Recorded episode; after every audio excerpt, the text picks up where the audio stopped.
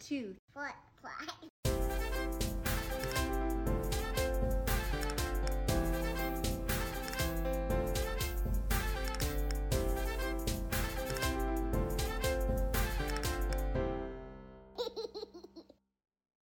Welcome to the Ditching Perfection podcast, a podcast that will help you pursue wholeness in Jesus rather than trying to have it all together.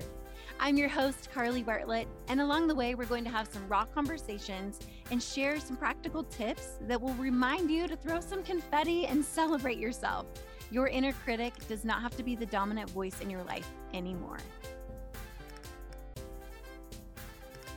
Oh, you guys, I struggle with making decisions. I struggle with even picking a restaurant to eat on a Friday night. You know what I mean. I'm like, oh my goodness, all of a sudden I cannot decide if I want Olive Garden or if I want Chick fil A. And then I'm like, oh, wait, but oh, I love chips and salsa. So maybe we should do that. And then I just can't decide. Yeah.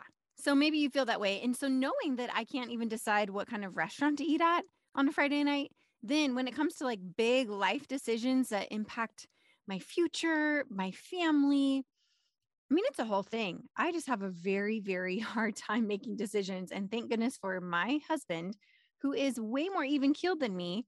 And he can help me make decisions and walk me through it in a much more rational way where I can get emotionally charged with it all. I can get very easily overwhelmed.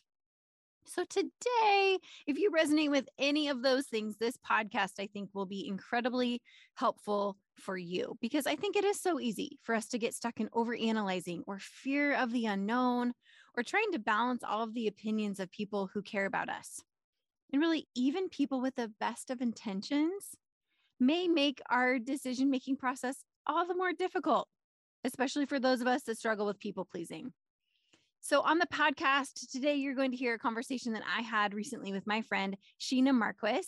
And she's here to share from her own personal experience about hearing God's voice in times of decision making and how to honor the voices of others, but ultimately how to discern where God is leading. And she also shares with us about practices that have helped her as she has taken steps to follow God, even into the unknown. And she shares that sometimes one of the best best practices that we can do is to do the next right thing.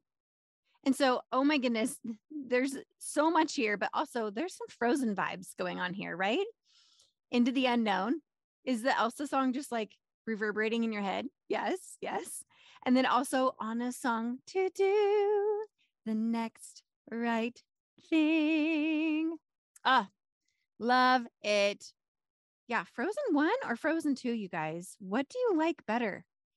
Oh, I don't know. It's a toss up. Maybe I should do a little poll on my Instagram this week. Maybe I will. Watch out for that. But anyhow, as we dive into this really important conversation about making tough decisions and about stepping into the unknown, I want to introduce you to my friend Sheena. She and I got connected through the Women Speaker Collective, and I'm so grateful for the opportunity to connect with so many friends who are serving and leading in many different ways. There are women speakers and CEOs, there are pastors and podcasters and authors. And the Women Speakers Collective has just been a gift to me and to many others because I've gotten to meet and have new friends that are cheering me on and I get to cheer on as well. And one of those friends is Sheena Marquis. She's a former pastor, a current social worker, and an aspiring counselor who's passionate about people finding hope and healing for their minds, their bodies, and spirits. Sheena is also an amazing, well rounded person, you guys. She is a writer, she's a speaker, she's a singer, and she just really has a heart to serve God with all that she is. And you will hear that today. She lives in Dallas, Texas with her husband and precious six year old son. And she also has an American White Shepherd who makes makes uh makes an appearance in the episode if you're watching on video and also a mini golden doodle so she and i have that in common with our love of doodles well with all of that said let's dive into this incredible conversation with my friend sheena marquis Hi, Sheena. Welcome to the Ditching Perfection podcast. Hey, thank you so much for having me. Oh, I'm so glad you're here. This has been a long time coming. I know. have been talking about this for a while, so I'm just thrilled you're here. And it is like the kickoff to summer. So I'm curious, before we dive into all the other stuff, what is on your summer bucket list? Oh, summer bucket list. Yeah. Um, I don't know. That's a good question. Summer bucket list. Um, well, okay, so my son's birthday is coming up. He was yeah. he's a summer kid. So um, we're having his birthday party, but I'm actually taking the day off and we have always had a donut for his birthday.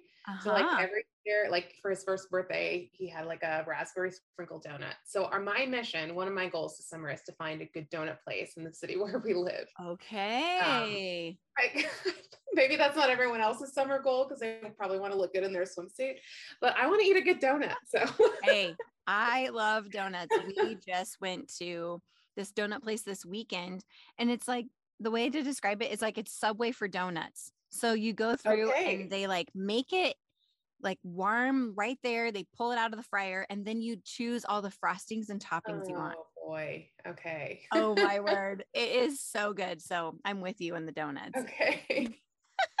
love it. Well, that's great. I love that. And that's a fun tradition too. Yes. Yeah. Very fun. Good. Okay. So, summer bucket list aside, I would love for you just to share who you are and introduce yourself to our listeners and what God's been doing in your world lately. Yeah, of course. Um, so I'm Sheena. I am married, uh, been married for 11 years this past New Year's Eve.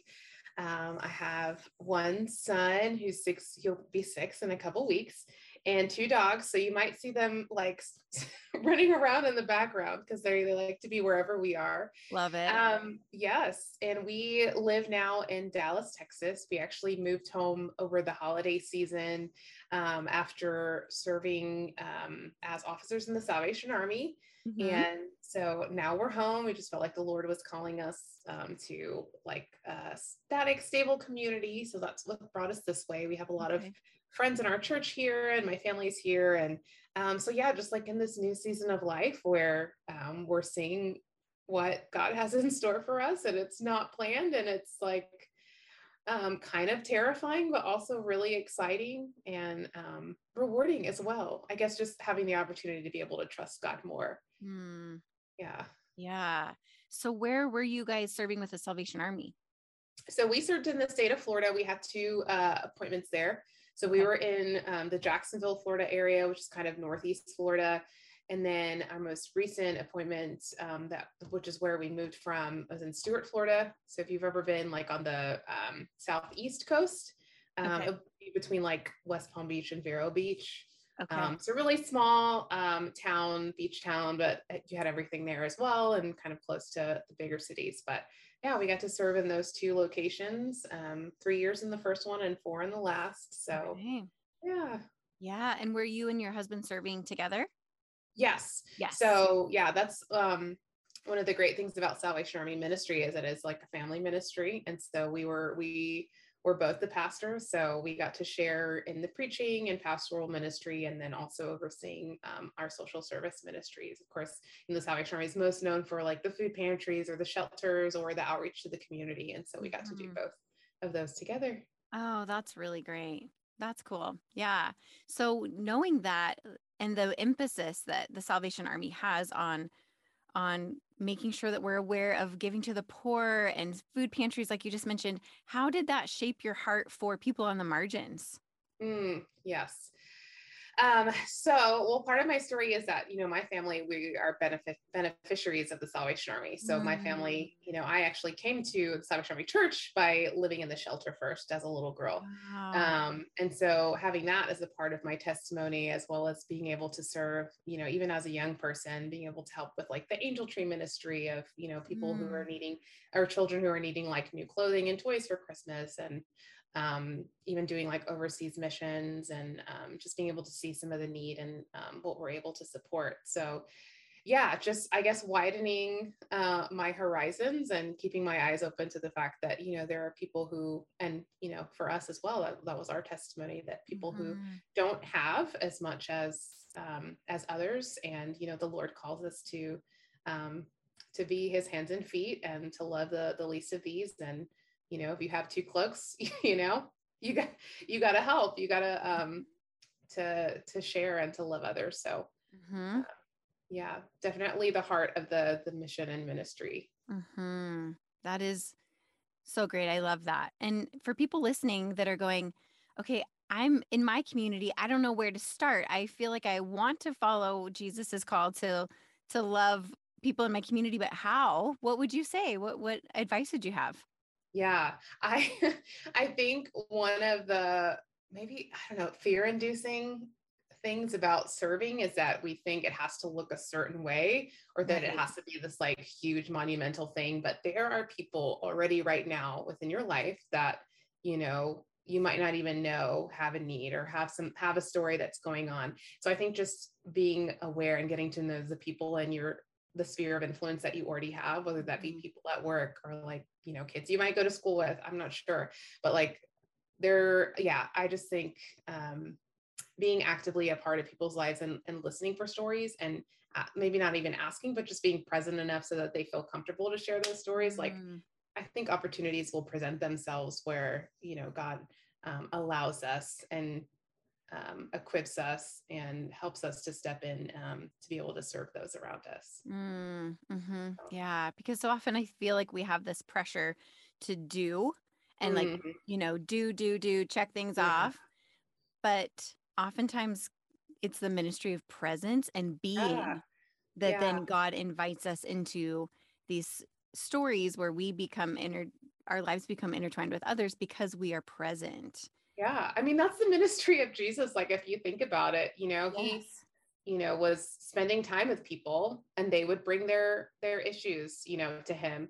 I, am trying to think, I think it was Matthew chapter four, I think is the one where, you know, he crosses the, the lake of Lake Gennesaret, I believe, um, to intentionally go after the, the man who was possessed by the legion of demons. But otherwise, like it's in the course of his life, you know, he's there and he's just spending time with people and teaching them about the kingdom of God. And because he's there, because he's present, like people are like bringing those who need to be healed or, mm-hmm. you know, presenting their issues to him that he's able to, um, yeah, to just like speak in and, and bring healing. So mm-hmm. I think mm-hmm. just seeing the example of Jesus, you know. Right, yeah. right. And in this season of your life, you have had a big transition and God is God is inviting you into a different kind of being present for mm-hmm. people. Mm-hmm. And so what is tell us what your transition in this season's like and and how that's impacted you and your faith journey. Yeah. Um, so of course, you know, talked about being officers in the Salvation Army, being pastors. And yeah. so um, moving home, you know, we resigned from those positions. Um, we weren't going to be able to continue in those ministries, you know, having, because as a Salvation Army officer, you know, they ask you to move every probably three to five years to a new location. And um, so to make the choice to, to be in a community or to follow where we felt like the Lord was leading us, you know, we had to, you know, step away from those positions. And, um, and so just taking a big leap of faith of moving and hoping that the Lord would provide um, exactly, I guess, roles that he had for us and mm-hmm. that would um, that we'd be able to use like our passion and our skill and our talent and so for me, I'm working at a hospital right now as a social worker.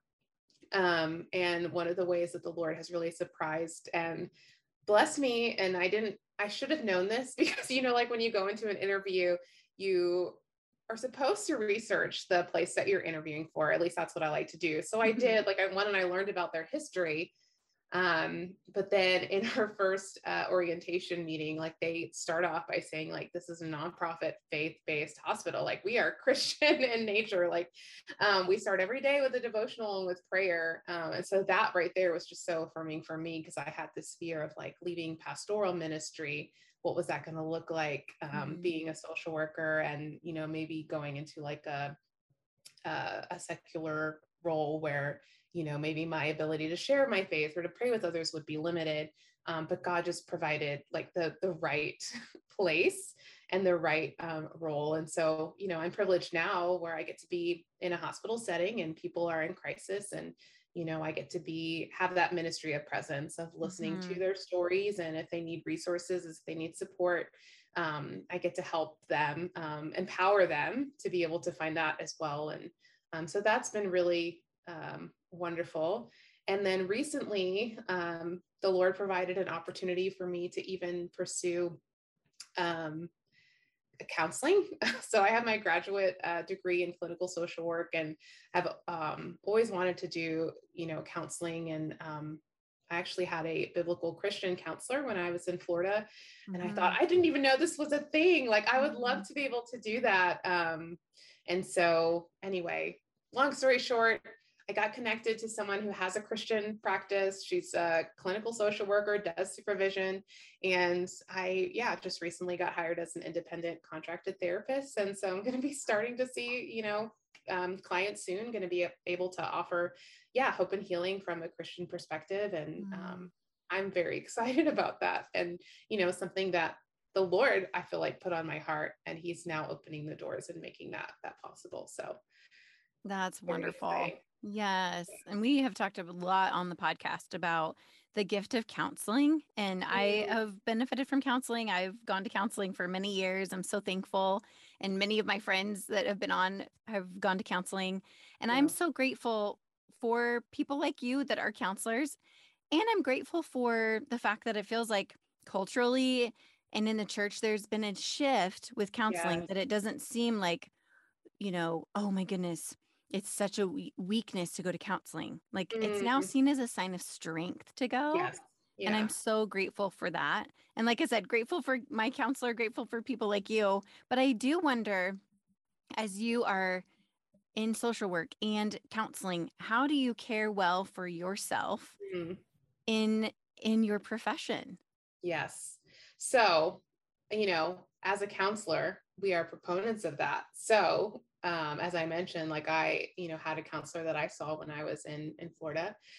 And so part of the process, of course, I have a, a supervisor. will I'll be able to kind of um, talk about the different, you know, clients and caseloads that I have, but also, um, and that's like a little my checkbox for me is I need to be able to find a counselor here now that I'm here mm-hmm. because mm-hmm. there's going to be things that you know my clients might bring up that could be triggering for me that might be something that is reflective of something that's happened in my story or in my past. And so being able to care for myself well, but then also um, having the balance of as as an independent contracted therapist like i get to set my own schedule.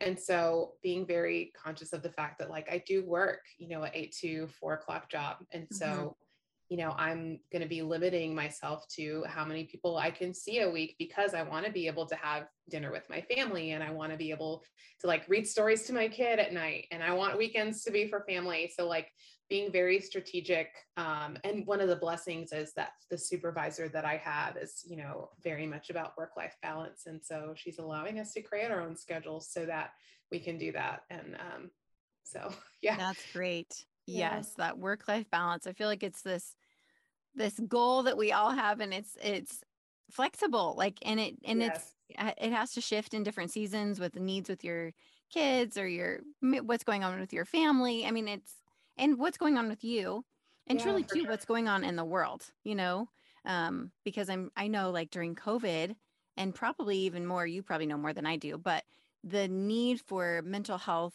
resourcing mm-hmm. and counselors was so high. And oh, so yes. counselors were, I'm sure, trying to figure out how to balance yeah. meeting needs, but also caring for self. Mm-hmm. So that's, yeah, there's a lot, a lot to that. Yeah. Yes. Yes. So going back a little bit, when you, um, when you talked about resigning from your role as a Salvation Army officer and all that you knew, I mean, you had been in that role for a long time. It was probably somewhat comfortable and and your identity, you were known as a Salvation Army oh, officer. Sure. So talk to us about what it was like to go through the process of discerning mm-hmm. that it was time to resign and then what that was also what maybe you went through in that resigning process. Oh, yeah. um so we actually um so we wrote a letter of resignation I think early in 2021 um, and then we decided, well, no, like we don't feel like this is the right time. Like we we had peace about the decision, but not about the timing. Um, and so we ended up staying for I think another year. Um, and um, through that year um, and just continuing to be faithful like in the role um, we felt like um, the lord eventually provided the right time for us mm-hmm. and i think there was also a lot of wrestling with um, you know we felt like the lord was calling us to community and to stability but we also knew that the lord had called us to be you know officers and um, there's like there's different i guess schools of thought and um yeah well there's different schools of thought as to as to you know we've had people who when we presented our um just where we were at in our decision and where we felt like the lord was leading us and why we were staying or why we were going. We had different people with different opinions of course you know mm-hmm. um, some people who believe you know that officership is like ministry is a lifelong call and you know to walk away from that is to walk away from the will of the lord. And then we had others were saying well you know like we can't limit the lord and put him in a box and say if god has acted this way once like that's the way he's going to continue to act. And so for us it was like wrestling and trying to figure out you know what does the lord have for us like yes we have other people who are speaking into us from their own experience and from mm-hmm. what other people are saying but ultimately um trying to yeah just like weed out uh what the voice of the lord was telling to us so um eventually i think my husband had been offered a position and it was here and it was for something that um, and it still is something that is like capitalizing on all of his gifts and the things that he's passionate about and i think for us like that was uh, provision and we mm-hmm. felt like peace about that um, even if i didn't have a job which was really really scary for me yeah. um, but we just felt like when that happened like that was the right time and you know things just continued to happen so um, but then even as we were leaving and we resigned, I guess, officially for the second time, um, just having a lot of like, um, maybe some like shame and guilt of like leaving and not being able to like stick it out in ministry and you know were we being selfish for leaving you know to try to provide something different for our son some stability and um you know if other people are able to kind of hack it out there and and be um, away from their loved ones and um, in a place that can be really lonely at times. Mm-hmm. You know, what was different about us and were we being selfish? And there was just a lot of wrestling, a lot of emotions. Yeah. Um, but at the end of the day, we just felt like this is what the Lord had for us. And, you know, as I said, He's continued to open the doors and affirm that and mm-hmm. have people come to us um, who were even just like prophetically saying, like, you know, we're so proud that um, you heard the Lord's voice. and um, your dog, love it. I know. Just, I mean, um, for people listening on audio, not on video, I, I, wasn't saying the voice of the dog was prophetic. dog just came to her Zoom screen. So, yes. anyway.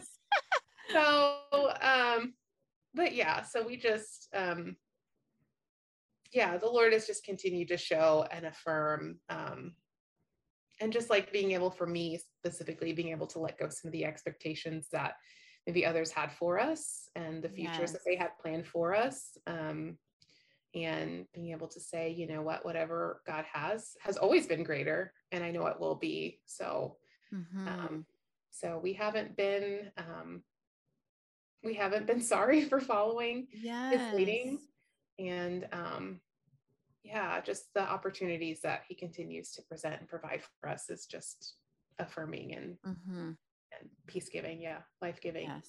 Yes. I'm sure that there was probably a whole mix of emotions in the midst of it all. Like yeah. you said, there, unfortunately, you know, there are some people with strong opinions about what ministry has to look like.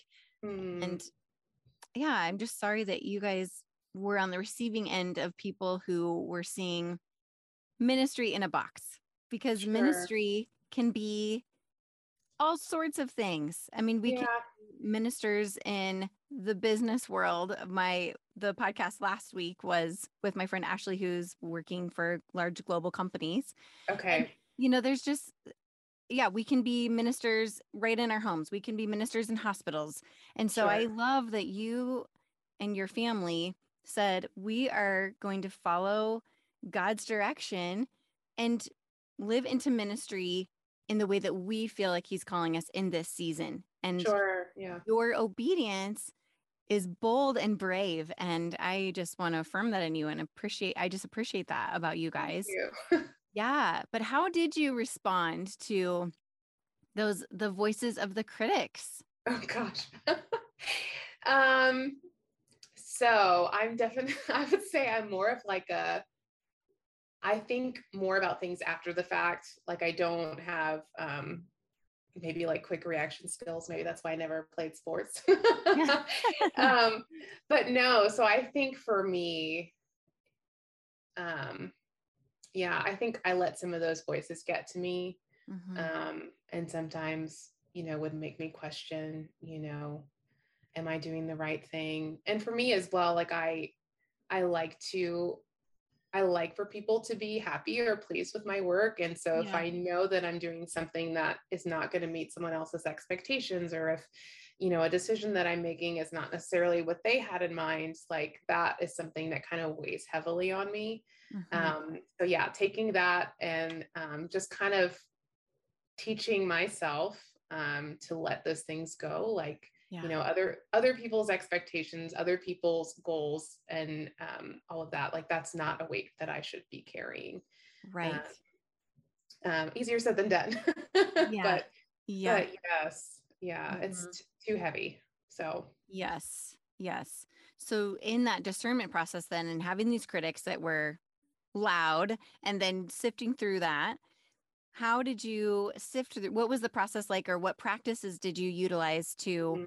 Really tune into the voice of God rather Yeah. than give too much power to these voices sure. of people? Yeah. Um definitely, you know, word and prayer and Mhm. you know, I think having a study and my husband was um he just graduated from seminary, so he was of course reading all of these great texts and Yeah. um he had read a book by um oh, Os Guinness called The Call. I don't know if Hmm, you're okay. familiar with that No. one. Um, but just talking about, you know, like the calling of the Lord is our initial calling is similar for all of us. Like we're called to follow the Lord, we're called to disciple, you know, nations. Um, we're called to love the Lord. Like that is our initial primary calling, and we all have that. And our secondary is like our vocation. Like, how do we go about fulfilling that first call? Like, what Mhm. gifts and skills and abilities do we have to enable us to do that? So i think having that um, you know my husband going through that and like sharing that with me gave me some peace of course Yeah. um, and then also being able to um, have those close friends um, that we could speak to that knew us and knew our heart and knew our story and knew that we you know love the lord and um, having them being able to affirm us and pray with us yeah. um, I think that's what gave us the strength that we needed to, you know, kind of forge ahead, even with. And and I will say that even though there were people who, you know, maybe were against it, um, there weren't as many. yeah. Yeah. sometimes sometimes those voices can be louder, you know, than, Oh, yeah. than the others. So For sure. um, Yes. yeah. I feel like the voices of critics, even if they're few, seem to to- dominate my brain Yeah. space and my heart Yeah. space way Yeah. more than the affirmers, you know? yes, I'm like, Yeah. okay, these people are like good with this, but like. I need to win over the people that, that aren't good with this. And I they need carry this to agree. pressure. Pardon? I need them to agree with me. Like, yes. yeah. Right. And yet, like you said, that's not our job, you know? Yeah. and that's and it actually just takes us the the people pleasing and wanting everybody to be on our team can actually distract us from continuing Yeah. to move forward with what God has. absolutely. Yeah. So way to go. Just keep moving and you know God can deal with those critics and Yeah. and teach them what they need to learn and I'm sure they're learning as they're observing your path and I think that's Yeah. that's really exciting that our obedience ends up being contagious, you know? Yeah. Yeah. Yeah, so it's, that's exciting for sure. All right, you guys, I need to interrupt this conversation because I had a facepalm moment of my own here.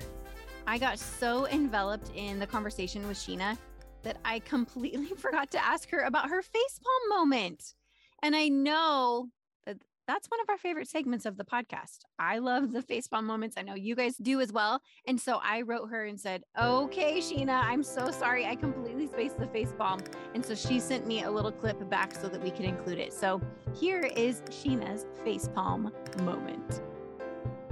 Okay, so a facepalm moment. I will say that it was hard to choose one because I have a lot of facepalm moments. I am kind of a quirky person and I say and do a lot of silly things. And I'm okay with that. Uh, but the facepalm moment that I want to share with you happened on a Sunday at church. And so I worship at the Salvation Army, so we have a tradition of brass banding.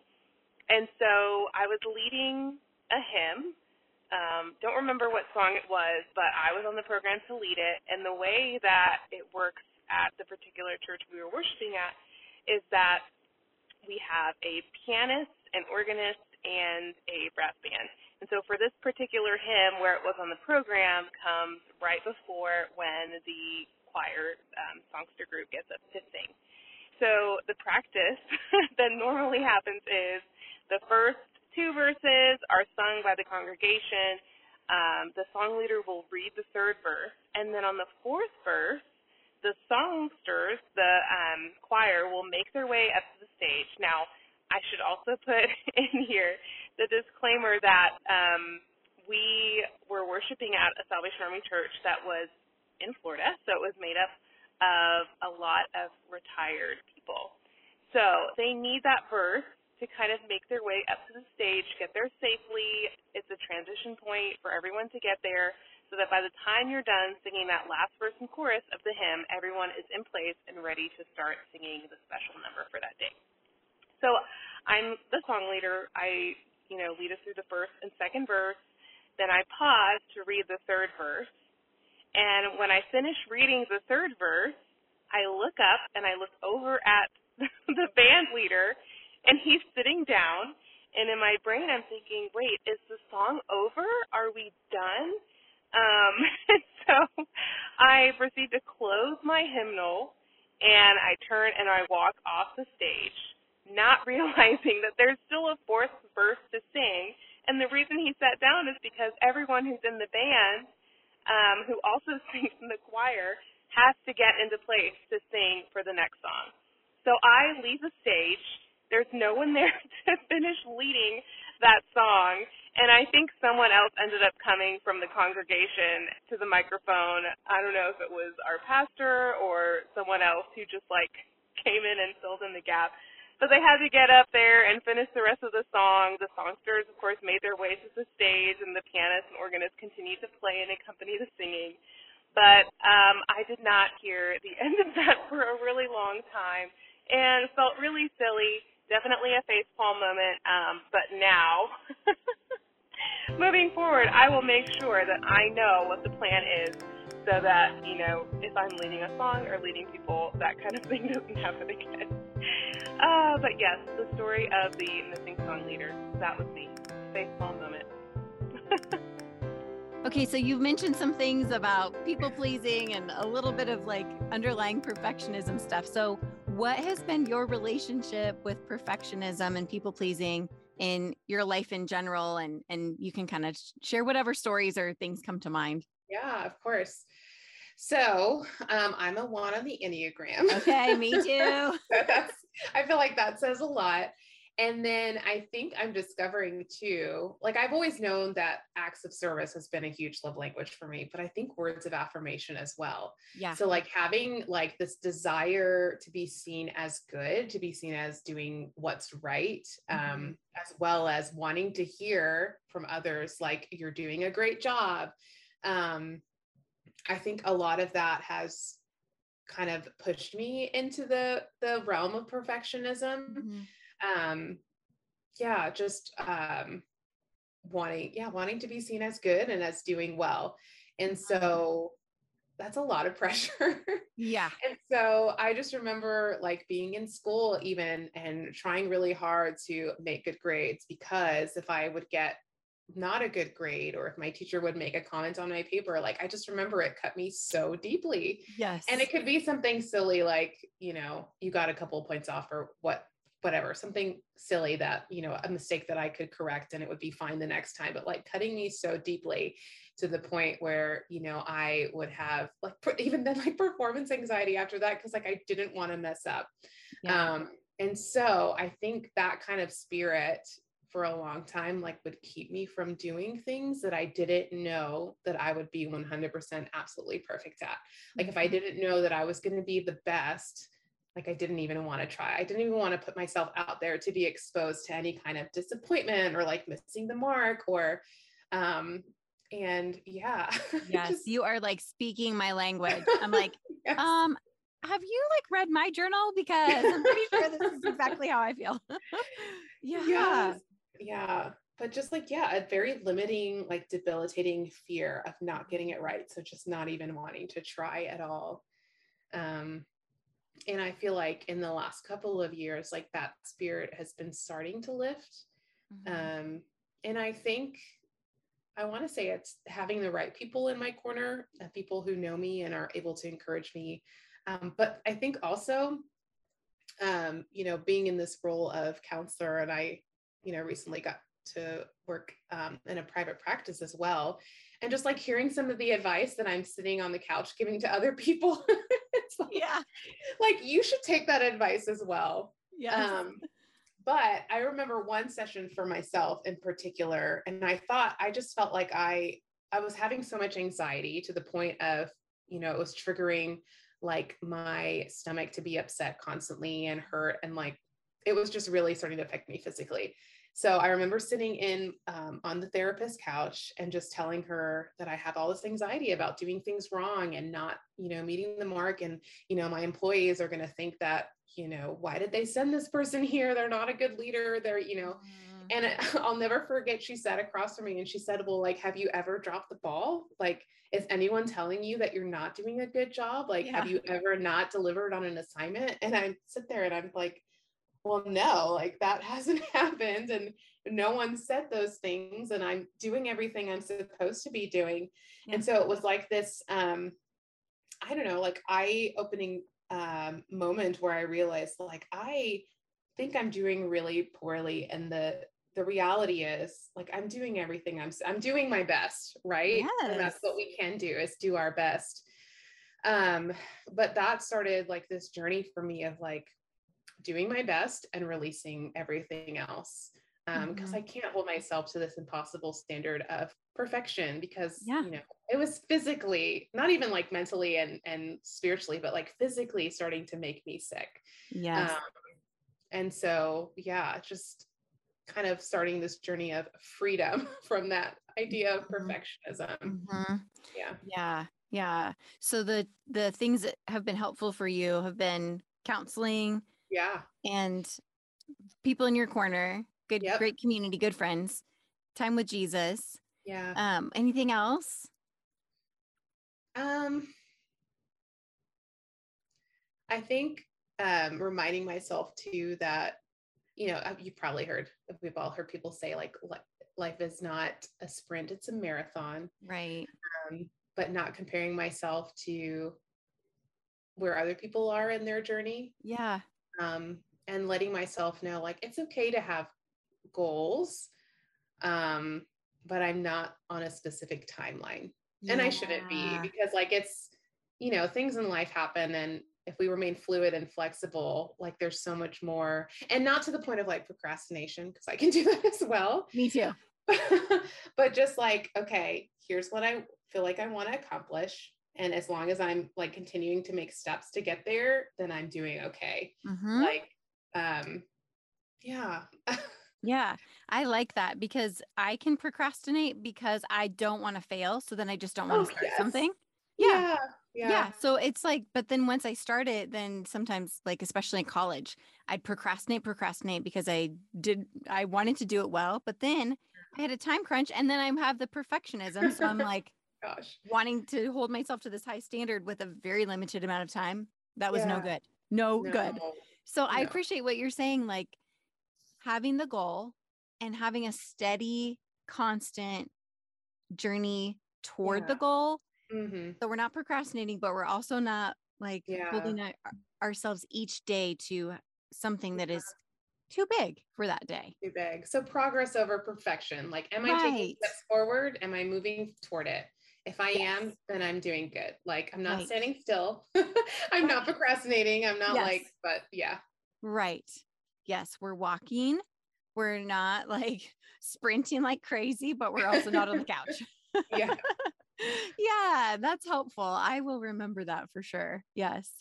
So, in your time with Jesus, what does that look like? Because I think sometimes, uh, you know, we can talk about spending time with God and being in the Word, but for some, Mm, for some of us, like that can be kind of daunting or sure. confusing if we open the Bible and go, "Oh, what do we do?" So, what would you? What does that look like for you each day? Yeah. Um, so it can look different. I honestly, I think I've had like a lot of different seasons. Like sometimes I will have a prayer journal where I will, you know, write everything down.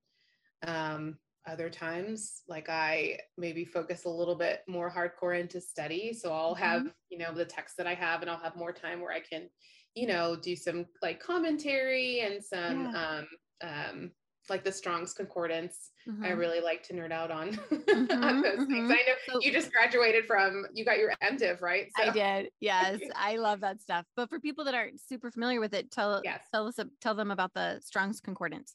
Yeah, of course. Um, so I actually use the um, blueletterbible.com Yes. um, and they have an app for that. But for me, I like to know like what are the root words and what did they really mean? Because you know our text is translated to English, which is Yeah. translated from another language, and so like what did that word mean specifically in some of like the cultural context as well, so I can know you know inductively like what did the text say, what does it mean, what did it mean in that time, and like how can we apply that to our day right Yeah. now.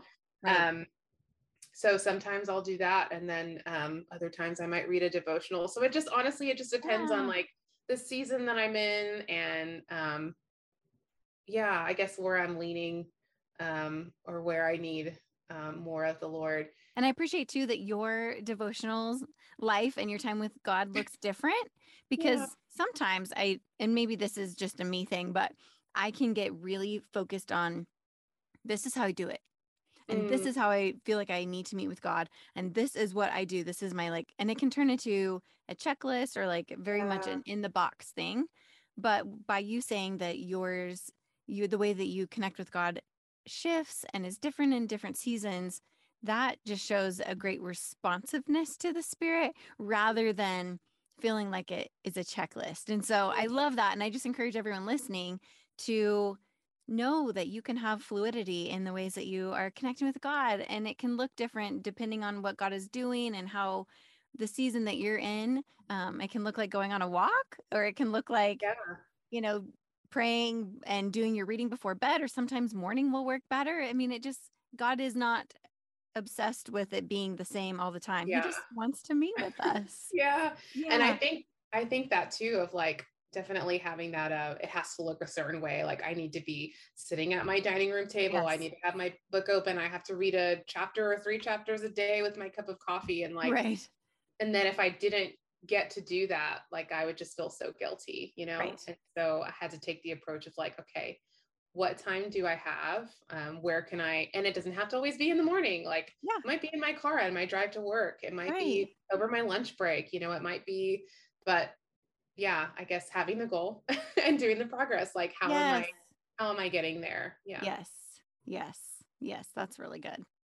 So, okay, shifting gears a little bit, I'm curious what, especially in the cultural moment that we're in, what breaks your heart? Hmm. Yes. Um, so I, you know, I live in the state of Texas. So, um, of course, we've all been attuned to what's been happening in the news and Yeah. um, the families that, of course, lost their children. Um, but I guess what breaks my heart, um, of course, you know, the families who have lost their loved ones and, you know, the children that are left behind and um, have to relive those those moments and the teachers Yeah. as well and the families. But I think what breaks my heart is that, you know, in when things like this happen, you know, we live in a nation where I think things have we've allowed maybe politics to overrule um, our hearts and in our lives to Mhm. you know there's a point where I don't know, I guess people don't have the space to be able to grieve injustice or to be able to Mm-hmm. grieve um yeah when things go wrong because there's more what it what should my response be to this based on what you know political affiliation i subscribe to you know Right. um Yeah. And I think that connects with what we talked about earlier about being having the ministry of presence. hmm, That right now, like what we can do is be present in Yeah.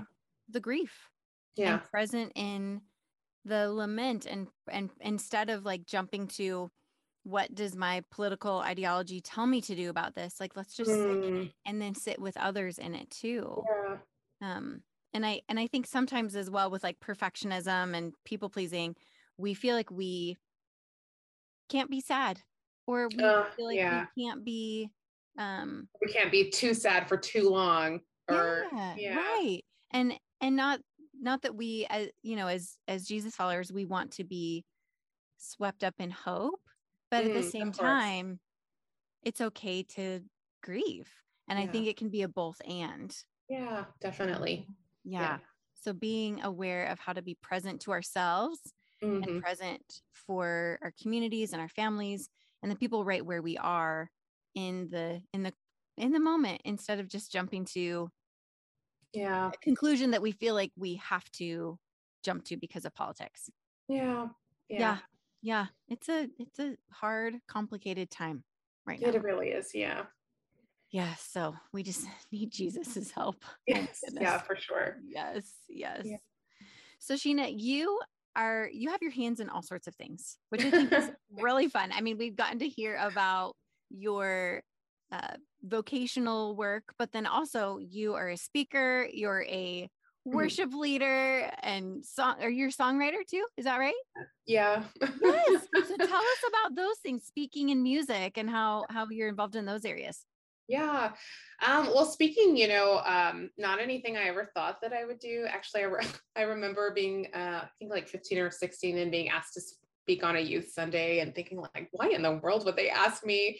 and I think I spoke for like eight minutes and then got off the stage and just felt like so embarrassed and just, I don't know anyway so like fast forward to being in ministry um i just felt like the the lord and being able to speak the word that the lord you know laid on my heart um, and brought alive through scripture like that kind of brought about this passion for speaking and not necessarily just speaking to speak but um yeah i think for me being able to study scripture first and get Yeah. excited about it and the hope that it has for us and the challenge and then being able to present that i think that's kind of an area where it more it found me rather than i you know Yeah. um and so and then just having people kind of affirm that and and and encourage me in that that kind of led me to the women speaker collective and and being Yes. a part of that.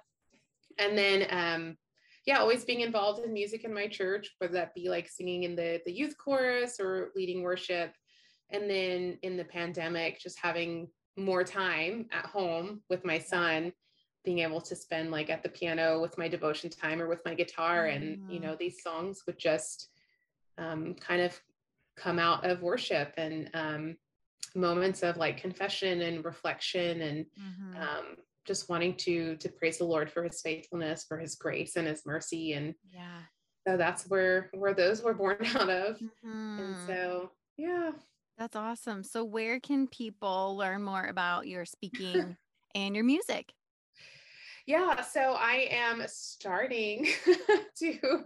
I have a website. I haven't pointed many people to it yet because that perfectionism here. It's not Yes. done. It's not ready, but I'm sure it's fine.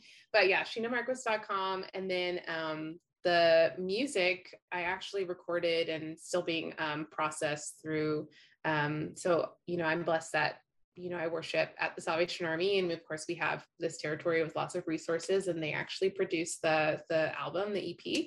Um, and so hopefully that'll be released. I'm hoping this year. Um, so as soon as I have yeah as soon as i have a date you know i'll try to push that on website and social media but um yeah just excited to um yeah, just share what has been on my heart and hope that it blesses somebody else. And yeah. That's awesome. Oh, yay. I'm excited to hear it. That's so great. And Instagram, how can people connect with you on Instagram? Okay. Yes. So you probably notice I'm like, I made a new one Yeah. because now that I'm going to be doing counseling, like I, Yeah. you know, just want to be able to have like my family and that stuff separate. So I'll probably make my first one private and then I'll do more of like the more public stuff on the other one. So you can find me on Instagram, Sheena J Marquis, M A R Q U I S. Okay. Um, and yeah, I'll have to get active on there. Yay. That's exciting. Yes. Good. Well, Sheena, is there anything else that you wanted to share with us today that you had on your heart before we finish our time together? Just going back to it being like this debilitating, limiting thing. Mhm. um, when we talk about perfection and i was actually like doing some scripture study as well like just seeing you know in the greek and hebrew like perfection actually being complete Right. um, and reading like in hebrews that you know um, like the lord is the one who makes us perfect who makes us complete and Mhm. so it's not about having everything right but being connected to the one who can make us righteous and so- oh, that's good. and so yeah just like not allowing the fear of not getting everything right keep you from living in obedience um, and i think it's more about being faithful to what god is calling us to rather than getting everything right. Because even in the midst of not getting everything right like there is testimony there there's lessons there there's experience that like we can that the lord can use. Um, and so I think if we allow the fear of getting everything right and perfect to keep us from doing anything at all, like um, I don't know, I, this we limit what God can do and um, what He can use us for, and how we can even encourage others, even in our mistakes, you know. Mhm. Um, so yeah, just being faithful and being obedient. And if you don't um, know what to do, um, just do the next right thing, right? yes. Yes. Anna from Frozen. Love I know. yeah. yeah. That's amazing. Such good reminders. Yes. Well, thank you so much, Sheena, for your time and for sharing with us today. I'm just so grateful.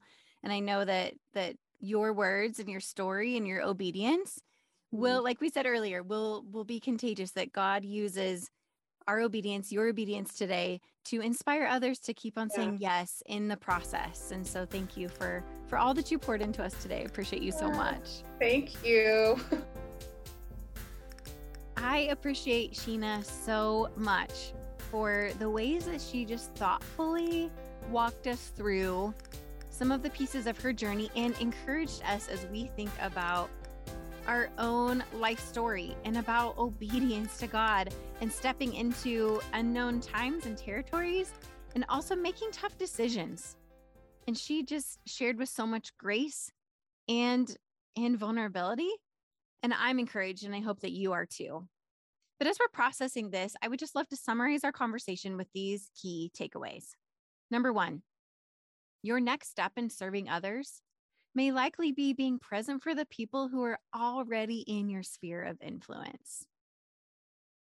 Number two, so often we focus on the ministry of doing, but God is also inviting us to focus on the ministry of being.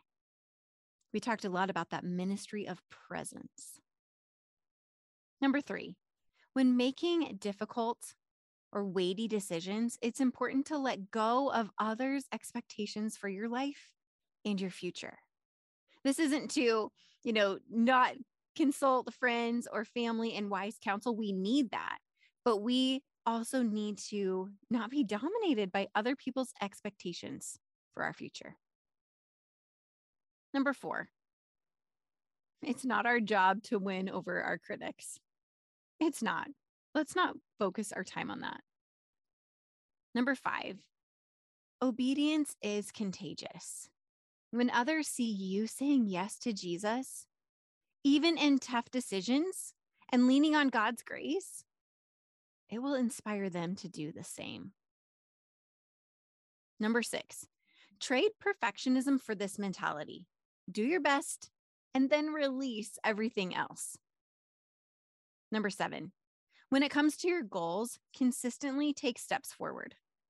You don't necessarily need to sprint, but also don't give into procrastination and just sit on the couch. Number eight, our focus should not be on having everything right. Our focus should be about being connected to the one who is righteous. Number nine, in the midst of not getting everything right, there is a testimony there, and God can use those experiences. And number 10, when we are thinking about the trajectory of our lives, let's think about what is the next right thing. And then here are today's prayer prompts. Number one, Proverbs 29 25 says this People are trapped by their fear of others, but those who trust the Lord are secure. And I would encourage you to just take a couple of minutes to process that. Once again, that's Proverbs 29 25. People are trapped by their fear of others, but those who trust the Lord are secure. So maybe journal or sit in silence or read that several times and allow for God to speak to you through that particular scripture. And then number two, as you are in conversation with God, ask yourself these questions and ask God to inform your responses with God's perspectives. Here are the questions Where am I tempted to procrastinate when God is calling me to action? But then where am I tempted to run when God is calling me to walk? I'd love for you to process those questions with God. Once again, I'm so thankful for Sheena and all that she shared with us today. And if you are interested in connecting with her, you can get on her website, which she mentioned earlier, which is Sheena Marquis, which is M A R Q U I S dot com. Or you can find her on Instagram at Sheena J Marquis. And I can put all this in the show notes for you as well before we close today, I just have a couple little things that I wanted to ask of you. I'm so thankful for this podcast community. So grateful to be linking arms and journeying with you as we pursue wholeness in Jesus and ditch perfection. And so, if this podcast has been helpful for you, I would love for you to share this with a friend. There are a lot of us out there who struggle with striving and finding our identity and our performance and people pleasing. And so, share this with others that, that may find it beneficial.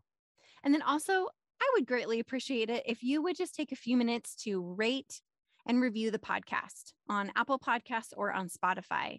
I love and appreciate your feedback and would greatly appreciate if you just take took a few minutes to do that for me as well. And actually, it probably won't even take a few minutes. It probably would take you like 30 seconds. So, I would love it if you would do that for me. Thank you so much. And then finally, looking forward, my husband Mike will be here next week on the podcast. He and I are going to talk about some quirks in our in our family. We're going to talk about some of his journey and we're also going to talk about from his perspective what it's like to be married to a perfectionist. He is such a gift in my life in so many ways and he brings a lot of balance and has so much wisdom for people that struggle with perfectionism because he shares the wisdom with me every day. so I can't wait for you to hear from my sweet, wonderful husband, Mike. So, with all that said, oh, so grateful for you. Thankful that you joined us today. And uh, I just look forward to connecting with you, same time, same place, next week.